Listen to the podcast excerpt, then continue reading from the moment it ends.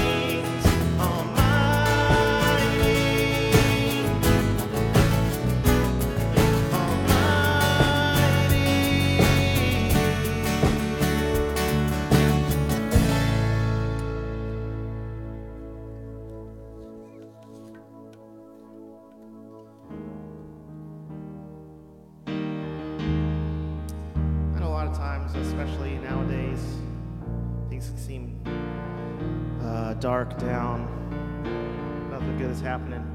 But we have a God who's mighty, we have a God who's strong, who's there to lift us up, uh, to take on that uh, distress, and to help us realize that, that He is there to be with us regardless through every situation. So let's just continue in our worship this morning, realizing uh, our strength is in, is in Him.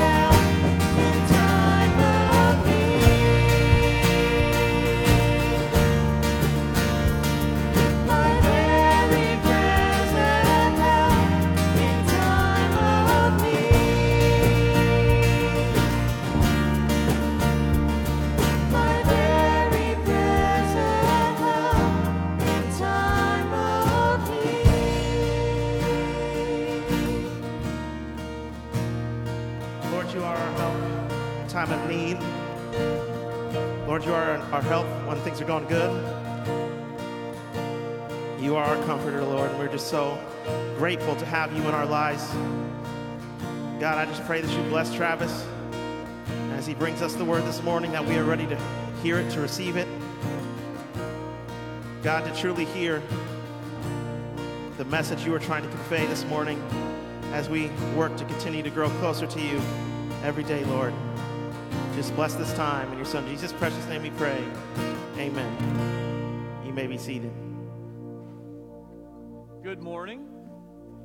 As you see, we had to turn on the big lights. Um, we didn't want it to look like, you know, psychedelic in here. So uh, we've tried to fix these lights, I don't know how many times. So we just killed them uh, for the rest of the morning. And I knew if I came up and said, hey, try not to look at the lights, that's all you would focus on, anyways.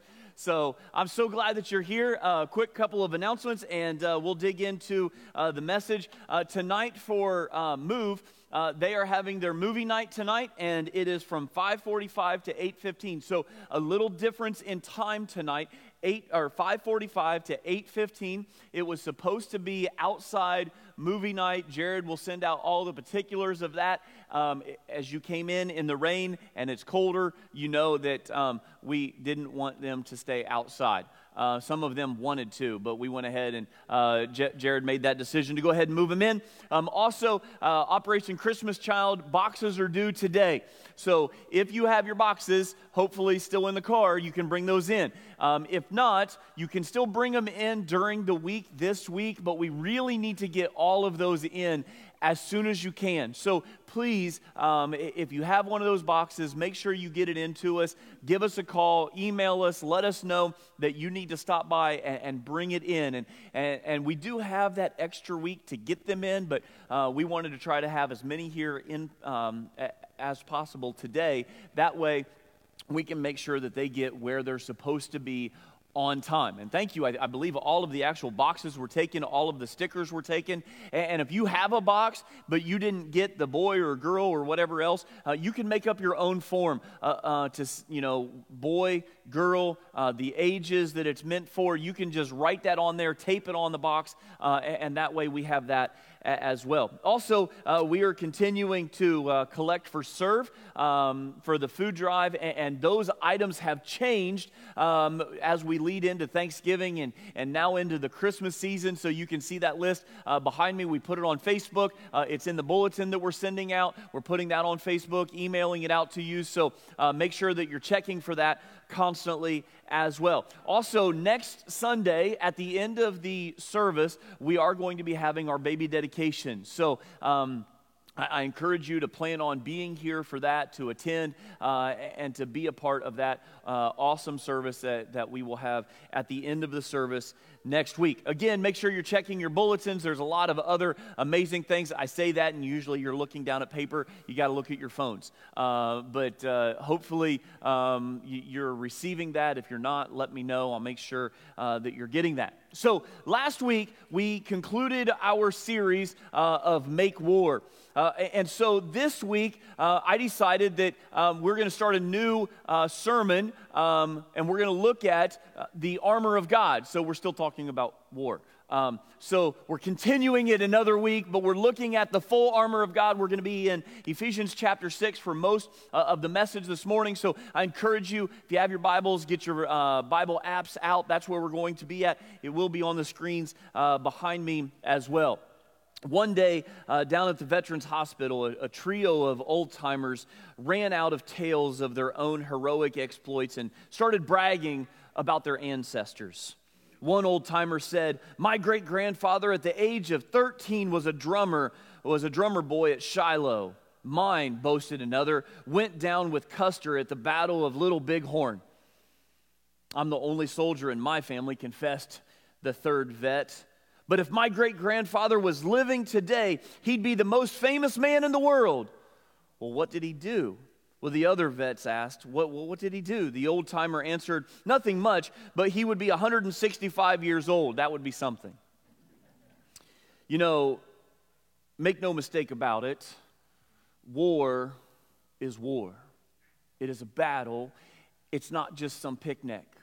But I also read another story. I want to share that with you. Um, and you may living in this area, you have heard of that. Um, but there was a surprising story during the Civil War. Uh, there was some picnicker, picnickers that decided to have a picnic, but they ended up in a surprising, unusual situation. It was a sunny Sunday afternoon, July of 1861.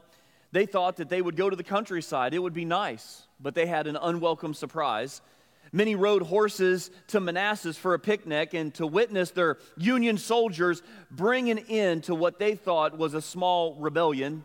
When they arrived at the battlefield, they spread out their blankets, thinking that they could eat and cheer from a distance like people would do today at a football game or a baseball game. A reporter said the spectators were all excited, and a lady with opera glasses was quite beside herself at the sound of an unusual heavy discharge, saying, Oh, that is splendid. Oh, my, that is just first rate. It wasn't long before reality rushed in and a real war broke out right in front of them. Sounds of gunfire were no longer in the distance. The sight of blood, the screams of wounded soldiers, the spectators realized that this was no picnic. Mothers grabbed up their children, husbands called for their wives, and everyone ran for their wagons and jumped on their horses. Tragically, some of the spectators were caught up in a stampede of repeating, uh, retreating Union soldiers. One spectator, a congressman from New York, was caught by Confederate soldiers and was kept as a prisoner for nearly six months. Now, you may think that people would have heard about that and said, hey, we probably shouldn't do that anymore. However, there are many other stories that this exact thing took place. It happened at Gettysburg where people actually went out to have picnics and watch the war actually take place. Now, when we think about that in our spiritual lives, in our lives with, with Jesus and, and everything that we're going on, and we're going to look at the full armor of God, many of us are just packing for a picnic to watch the war, and we fail to realize that we're actually in the war. So let's look at Ephesians chapter 6, verses 10 through 18. Finally, be strong in the Lord and in the strength of his might. Put on the whole armor of God that you might be able to stand against the schemes of the devil. For we do not wrestle against flesh and blood, but against the rulers and against the authorities, against the cosmic powers over this present darkness, against the spiritual forces of evil in the heavenly places. Therefore, take up the whole armor of God, that you may be able to withstand in the evil day and having done all to stand firm. Stand therefore, having fastened on the belt of truth and having put on the breastplate of righteousness and as, as shoes for your feet, having truth and having the bre- oh, eh, eh, put on the readiness given by the gospel of peace. In all circumstances, take up the shield of faith in which you can extinguish all the flaming darts of the evil one, and take the helmet of salvation and the sword of the Spirit, which is the word of God, praying at all times in the Spirit with all prayer and supplication. To that end, keep alert with all perseverance, making supplication for all the saints. Wow. Talk about being power packed, filled with, with truth, filled with guidance for the battle that we find ourselves in today. Paul's simple advice to us it was just dress for spiritual war. Don't pack a picnic, dress for the battle that is ahead. You know, there seems to be a little bit of a disconnect happening like never before. This is several months old now, so these stats may actually change. But the Barna Group back in, in May uh, did uh, research uh, of churches in America. And they had found prior to 2020, on average, five to 10,000 churches will hold their last services in the United States of America every year. Five to 10,000 thousand churches will hold their last service.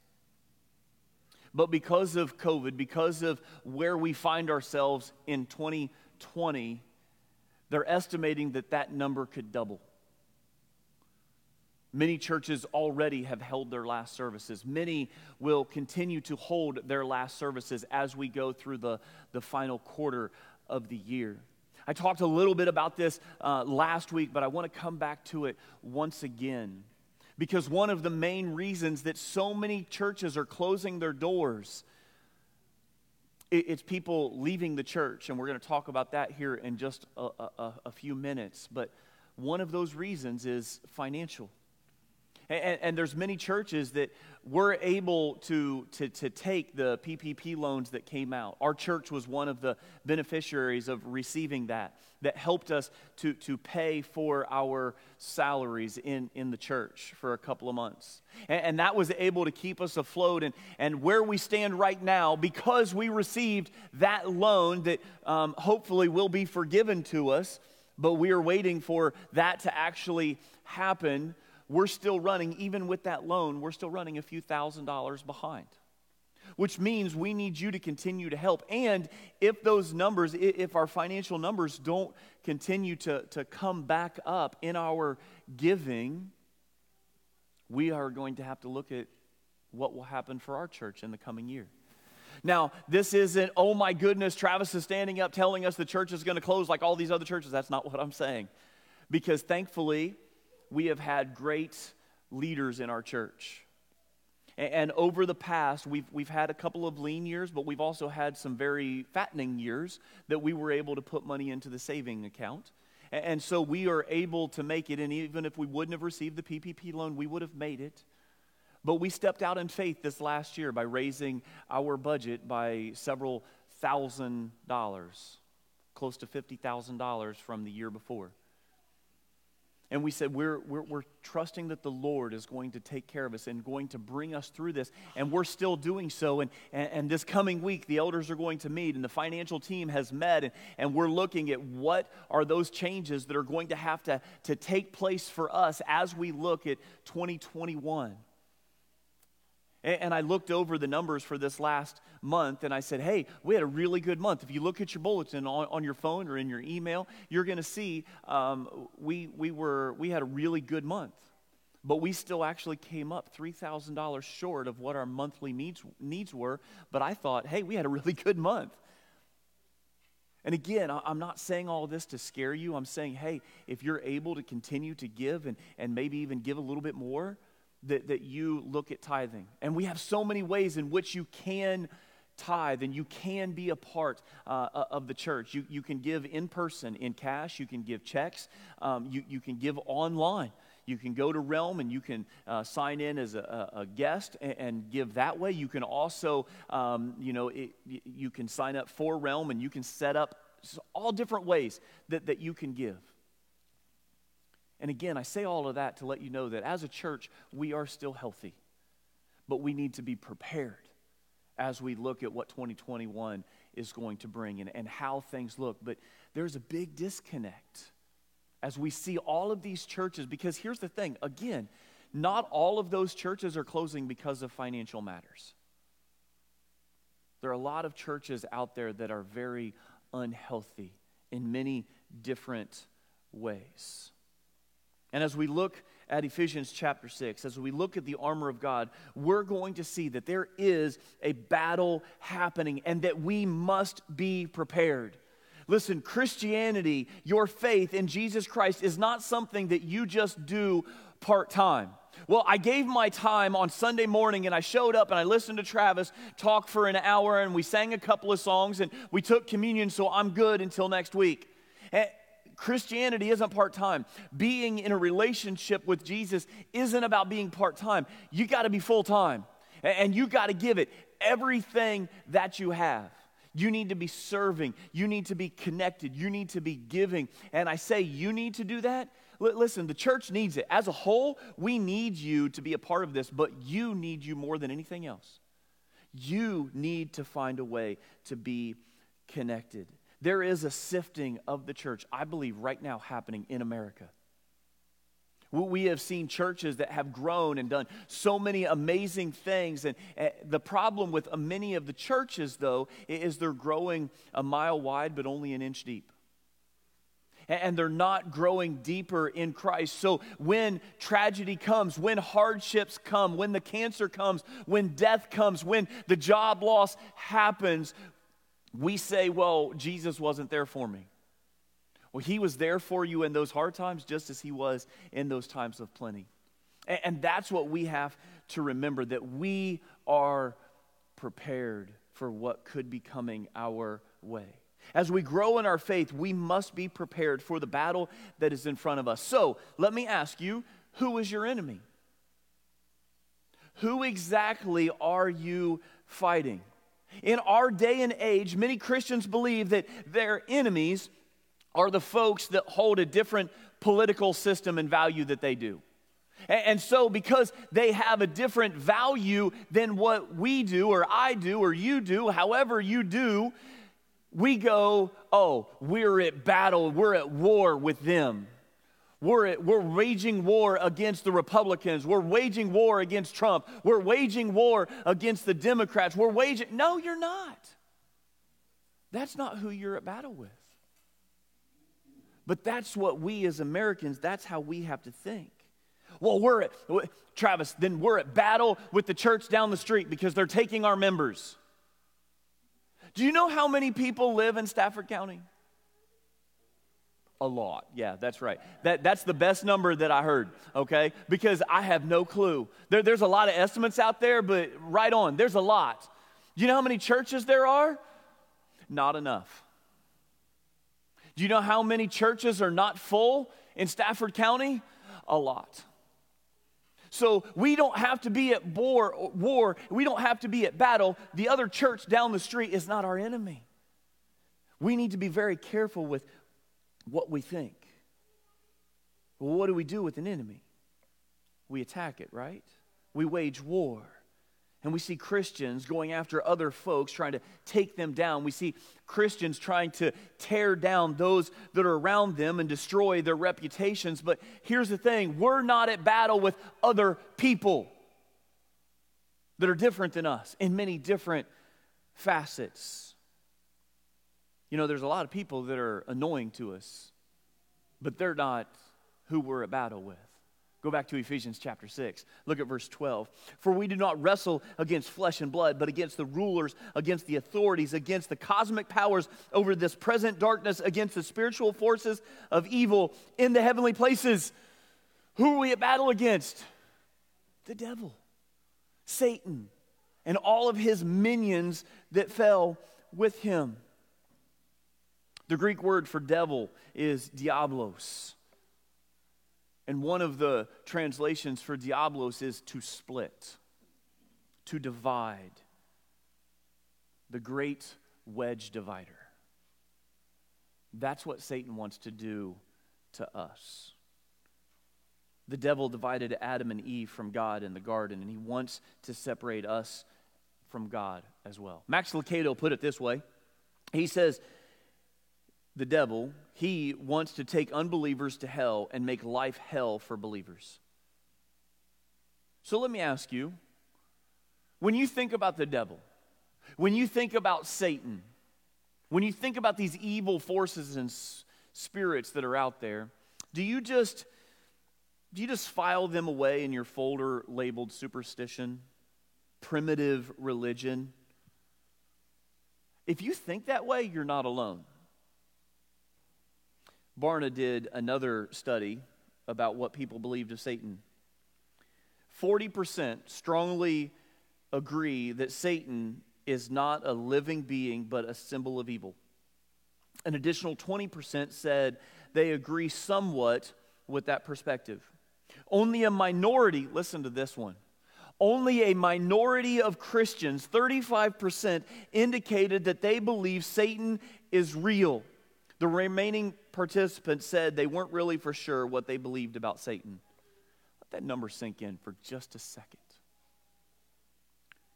35% of Christians said that they don't believe in the devil. That's scary.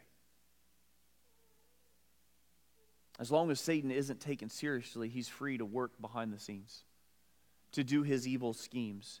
If we can't or, or won't diagnose the source of our conflict, then we don't know who to fight against. So then we go back to what I talked about. We fight against the political system. We fight against the other churches. We fight against uh, our, our next door neighbors. We fight against those that, that we really don't like and are annoying to us because we don't realize and recognize who our true enemy is. The devil's heart had become proud. He didn't want to worship God, he wanted to be worshiped. He didn't want to bow before God's throne, he wanted people to bow before him. Satan had succumbed to pride, and as a result, God tossed him out of heaven. Jesus referred to this evic- eviction this way in Luke 10 18. We read, I saw Satan fall like lightning from heaven. You know, when lightning falls, the descent is brief and electric and crashes with a thunder. Satan was cast out of heaven, but he was also brought into our lives. The Bible tells us that Satan is deceptive and destructive, and he is active. We go to Revelation chapter 12, verse 10. We read there, the accuser of our brothers has been thrown down, who accuses them day and night before our God. Go to verse 12. For the devil has come down to you in great wrath because he knows that his time is short. Jesus knew that Satan was real. Jesus didn't just say, oh, he's some mythological image, he's some illustrative uh, allegory. We're fighting spiritual hosts of wickedness. Now, we should be able to really understand this concept right now more than ever. Because right now we're fighting an invisible enemy, right? That's why we're all sitting, and you see all of our chairs spread out. We're sitting here in masks. We're, we're not able to all meet in person the way that we want. We can't see our enemy, the devil. We can't see COVID in front of us, but we see the damage that COVID does, right? We see the numbers increasing, and yes, I know a lot of those people are going to get better and they're going to be fine. Yet, as we watch these numbers going up, we also watch hospitalizations going up as well. I was just told by my family back in Ohio don't come home. It's not because they didn't want to see me, okay? Um, maybe. I don't know. I better find that out. Um, it's because we live in one of the worst spots in the state and it's rural and it's in the middle of nowhere. And we don't have any major cities in Clark County, yet it's one of the worst spots. And my dad says, I want to see you guys so bad, but stay home. We don't want you going home taking the virus back. We don't want Lizzie getting it. We don't want Wayne getting it. So please stay home. We don't want you not being able to, to go to church for two weeks because you have to quarantine, all, all of that stuff. We see the effects, we see the damage, we see the hurt because people that have to have funerals can't have the grieving process that they should have. That they want to have the wedding celebrations, yet that they can't have the people there traveling in the way that they should.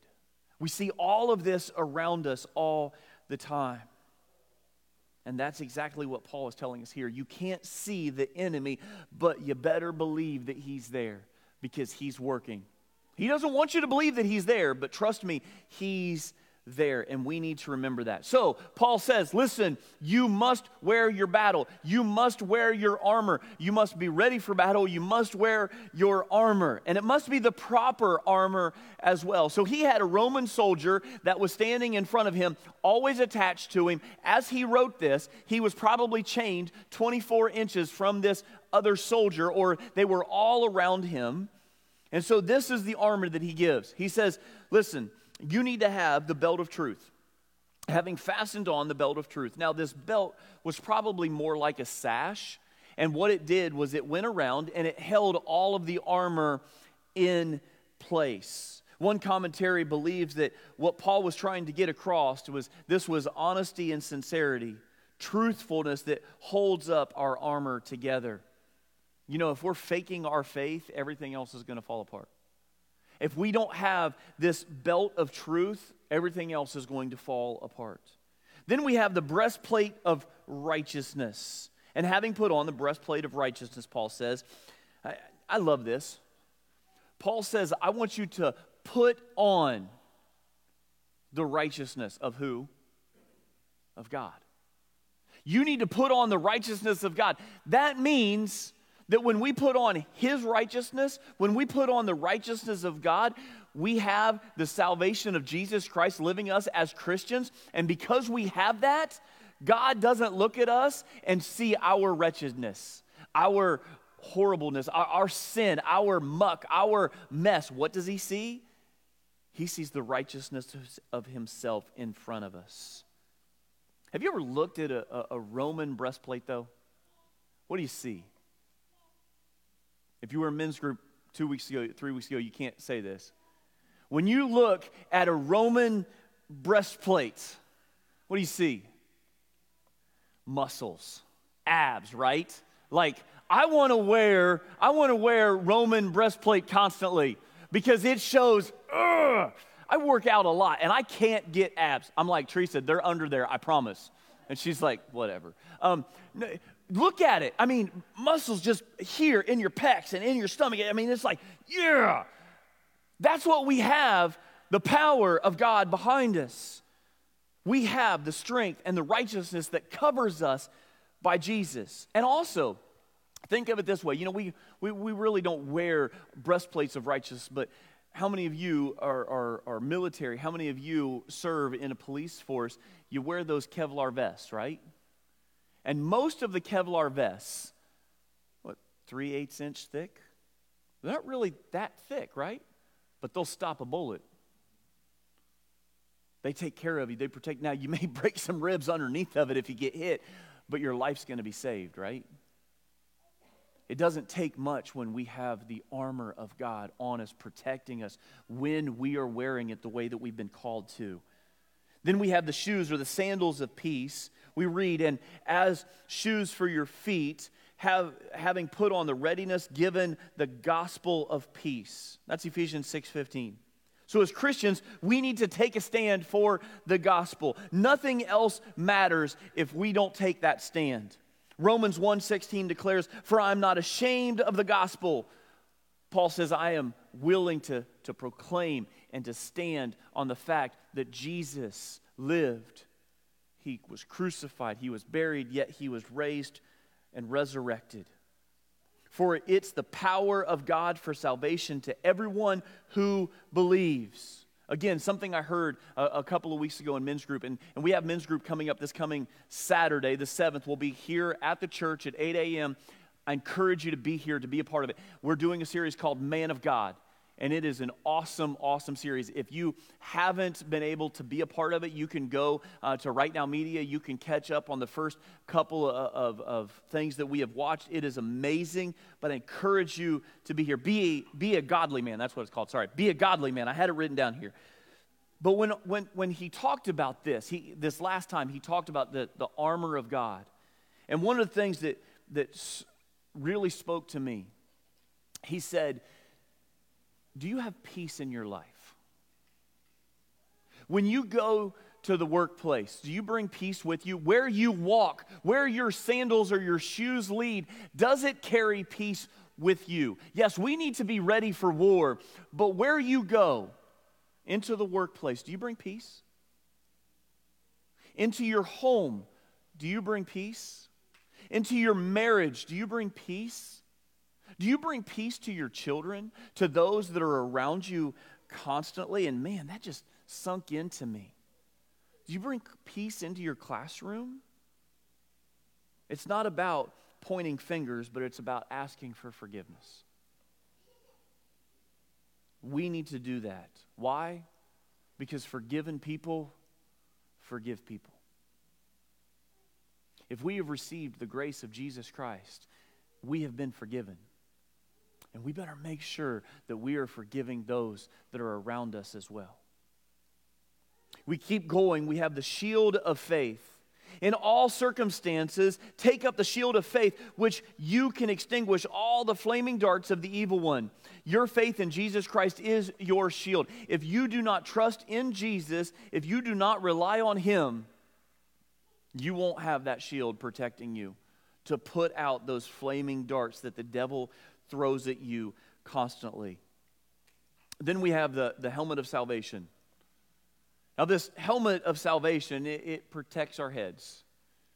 And what's in our heads? Our brains.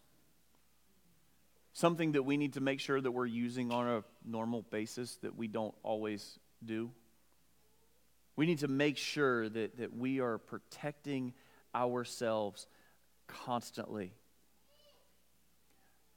Also, did you notice these five defensive pieces of armor? What are they protecting? The front. What's not protected? The back. Paul is telling us that we need to make sure that we are constantly moving forward in battle. And one of the other great things, you know, the, the, Romans, they went to battle with a lot of other countries, a lot of other nations, yet they always came out victorious. And one of the reasons that they came out, not just because that they were superior in so many ways and they had some of the best armor, they had some of the best iron, but on top of all of that, they knew how to fight as one. So they would come together and they would interlock their shields and they would move as one. Very, very important. They didn't run away from the fight, they constantly moved forward. They fought as a unit. And as Christians, we need to make sure that we are fighting as one. Too many times we're off trying to battle on our own. We're trying to take care of everyone else, and we're not focused on coming together as one and battling as one we must make sure that we do that, that we come together. So, so important. One body into battle. Hebrews 10 24 through 25, the New Living Translation puts it this way Let us think of ways to motivate one another to acts of love and good works. Are we motivating one another? We checking in on one another? Are we caring for one another? Are we motivating, bringing one another together however we can? And let us not neglect our meeting together as some people do, but encourage one another, especially now that the day of his return is drawing near. We need to be prepared to go into battle, constantly being prepared. And we need to encourage, we need to motivate, and we need to be together. Large group, we need to be here together. Small groups, we need to be together. Men's groups, women's groups, life groups, youth groups. We need to be together. And, and listen, we have them for all ages as well. Be connected. So, we've looked at the defensive weapons, and you know, most of the time when I would read about, uh, when I would read this section of Scripture, we would say, These are all defensive weapons, and we have one offensive weapon right? Actually, there's two. I usually leave one of these out. Again, something that was pointed out to me and I, I, read over and over and over, and it really spoke to me. The first one that we find here is the sword of the Spirit, which is the Word of God. You just, you got to have a sword. Not any old sword would do, though, right? The Romans went to battle with iron and the best iron that there was. When they defeated the Greeks, the Greeks were still using bronze, soft compared to the iron that the Romans had. We can't just go in to battle with some old, worn out sword.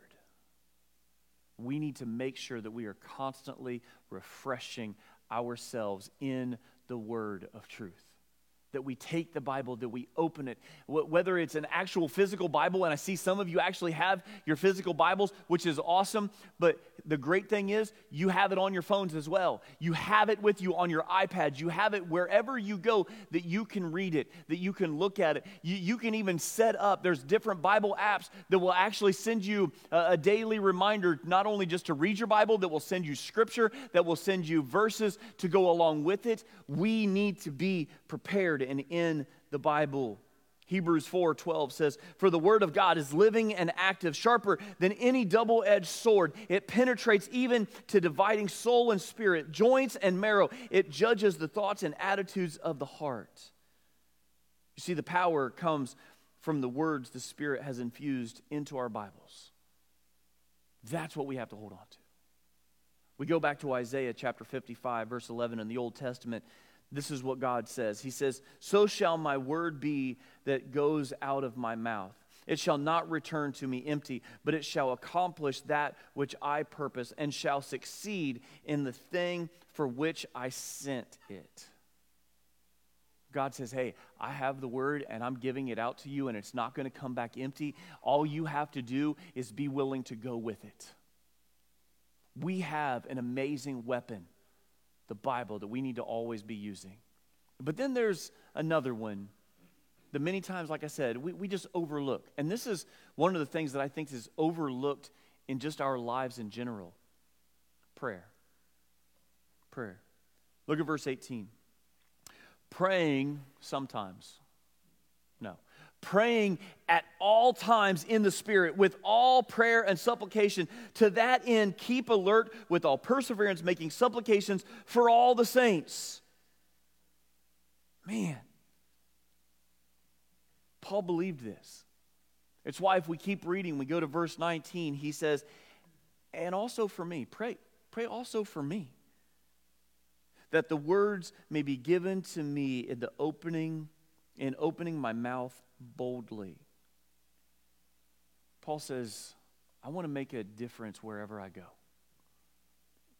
and so make sure that at all times you're praying for yourself and you're praying for all of the other saints and and, and hey by the way and, and satan he, he said, Hey, I don't need anybody to pray for me. I don't need anybody over me. I can do whatever I want. That's why he fell. But Paul here says, and also for me, yeah, I'm an apostle, but I'm still a human being. Yeah, I'm one of God's people, but I still sin. And, so I need you to pray for me as well, that I, when I open my mouth, I can boldly speak your words. I want you to think about it this way. In the military, there's a position called the forward observer. And I, I will tell you, when it comes to the Bible, I can talk to you guys all day long, but knowing so many of you are military, it kind of scares me when I start talking about military terms because I'm afraid like I'm going to mess something up. And no, Travis, that's wrong. Um, but the forward observer, I, I, I Googled it, so it has to be right. Okay? So the forward observer, basically, he calls in the location of a target for those artillery strikes. It's a powerful weapon.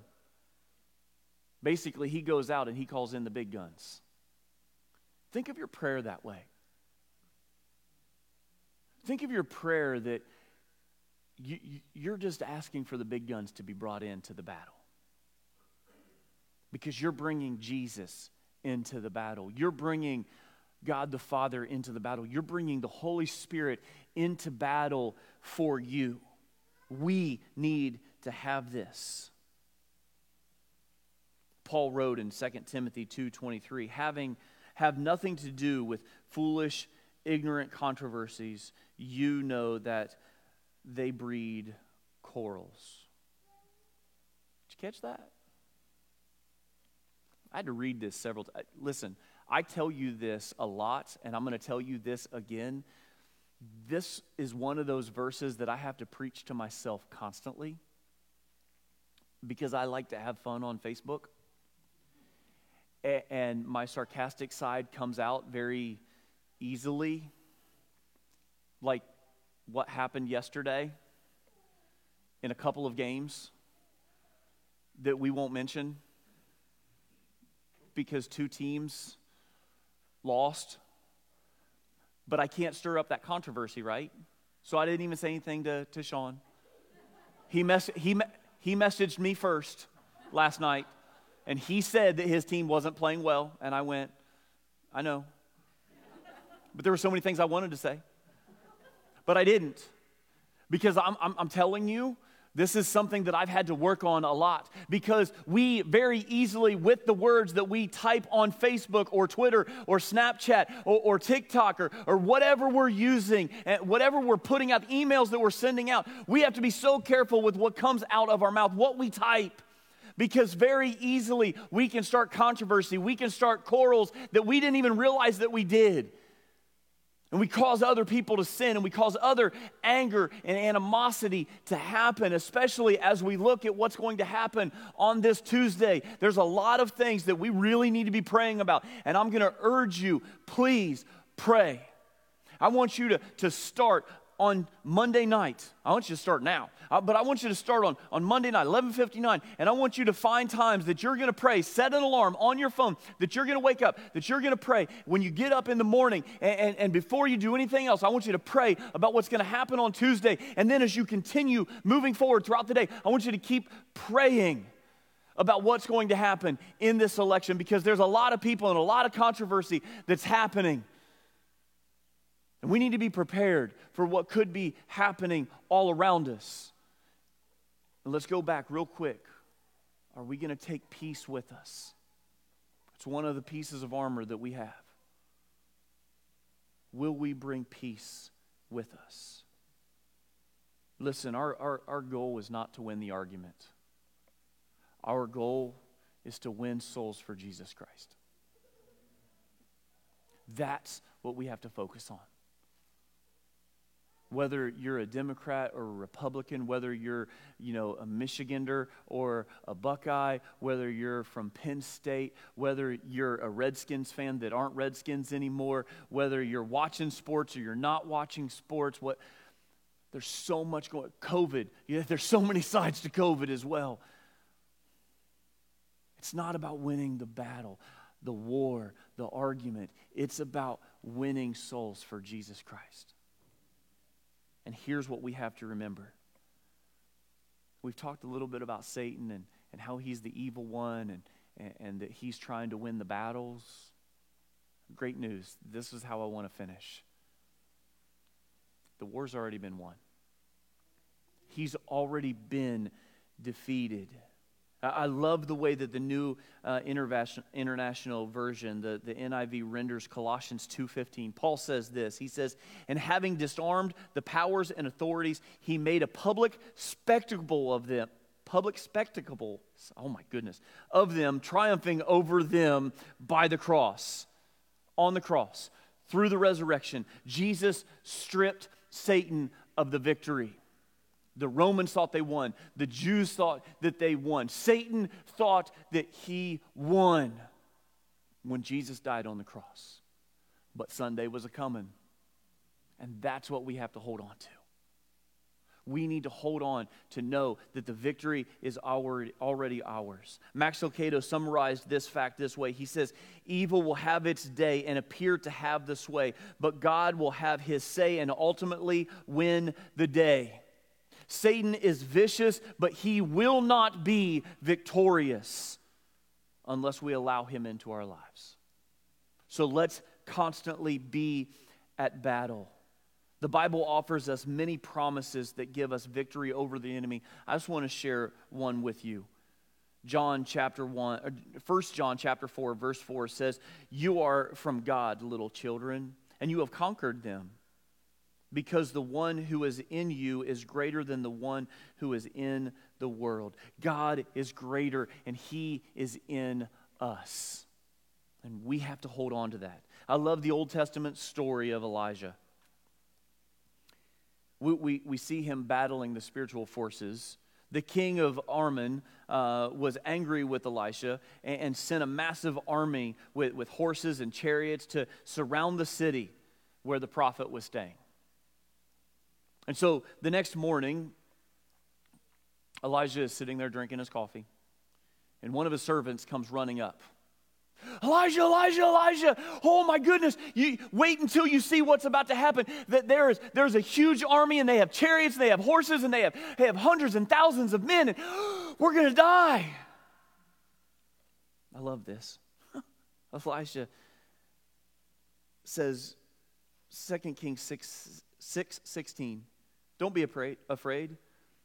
For those who are with us outnumber those who are around them. What you talking about, Willis? Some of you young ones have no clue. What you talking about, Willis? What are you, Elijah? What are you talking about? We don't have anybody. I love this. I, I, uh, verse 17.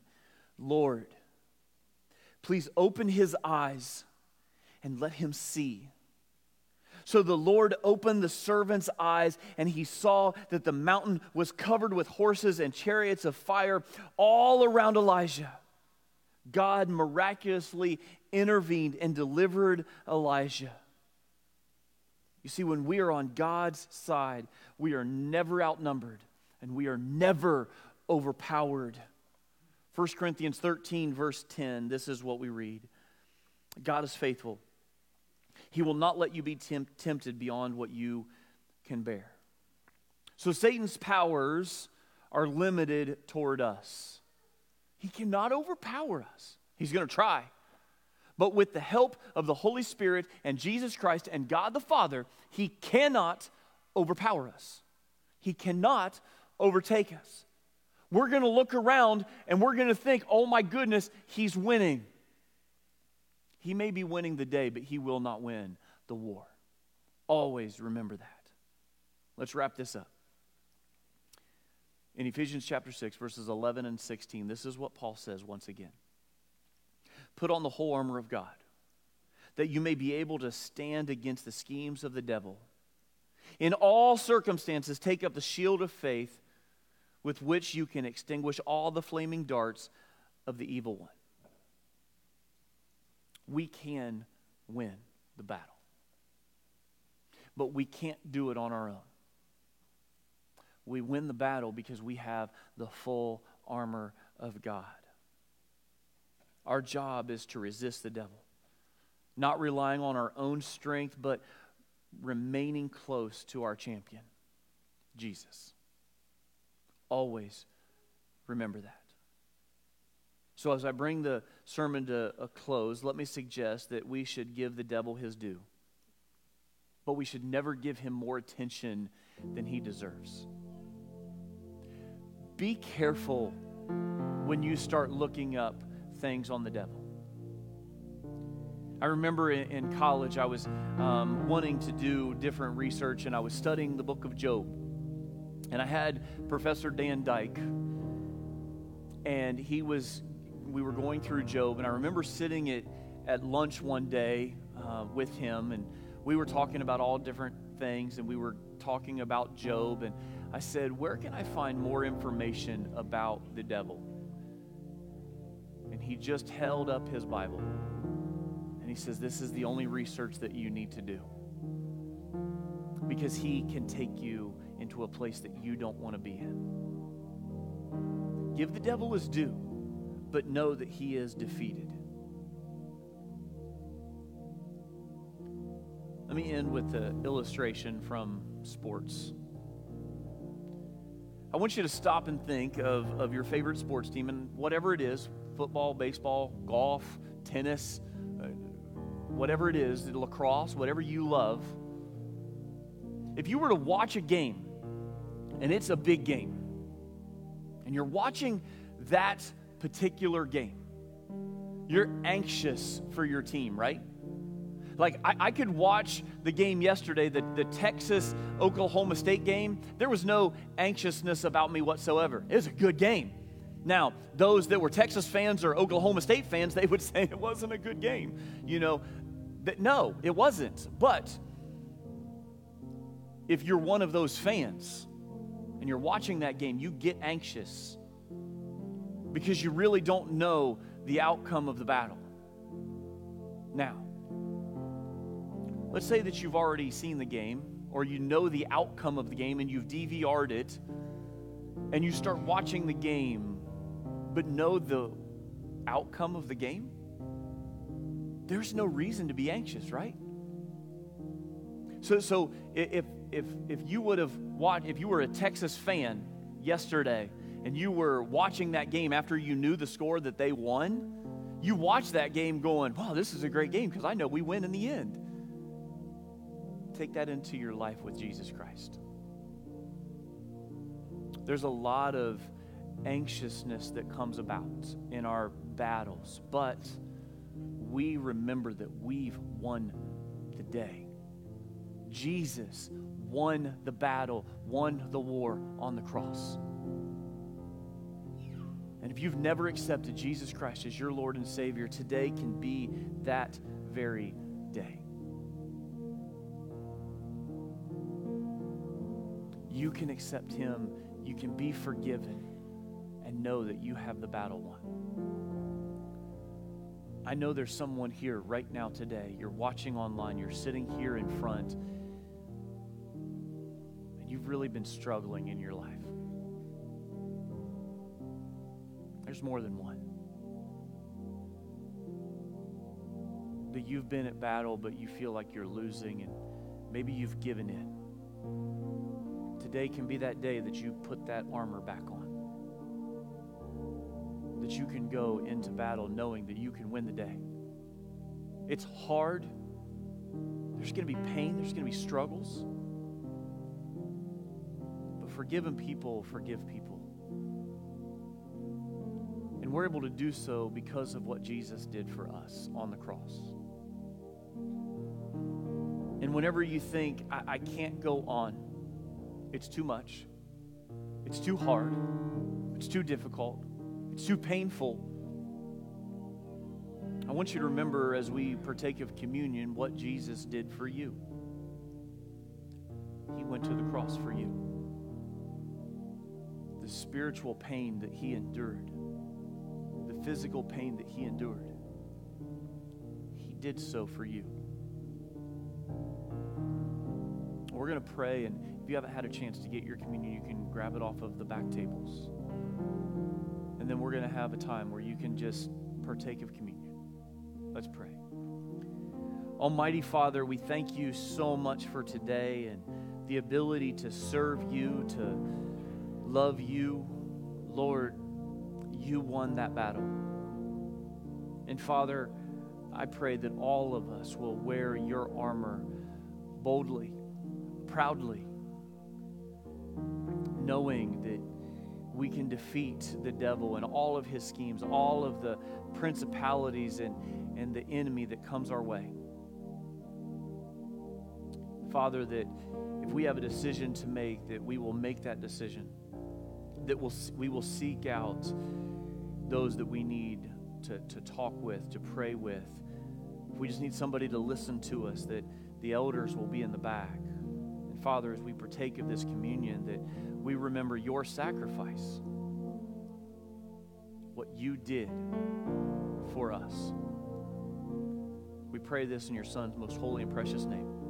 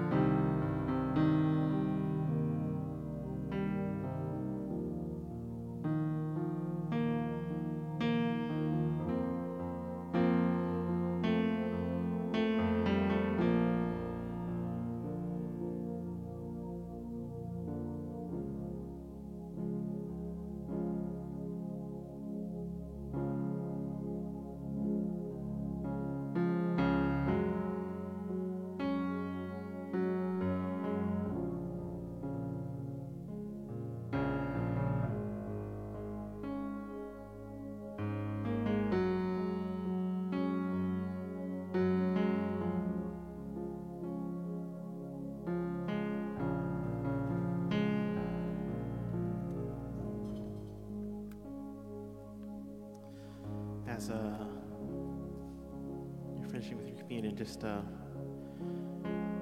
remember what Travis said. Uh, the battle is won. That's a great, that's great knowledge to have and to know that no matter what, uh, Satan will not win. So if you haven't made those decisions, whether it be for salvation, uh, you have some struggle in your life, make sure that you do seek someone out, speak with them.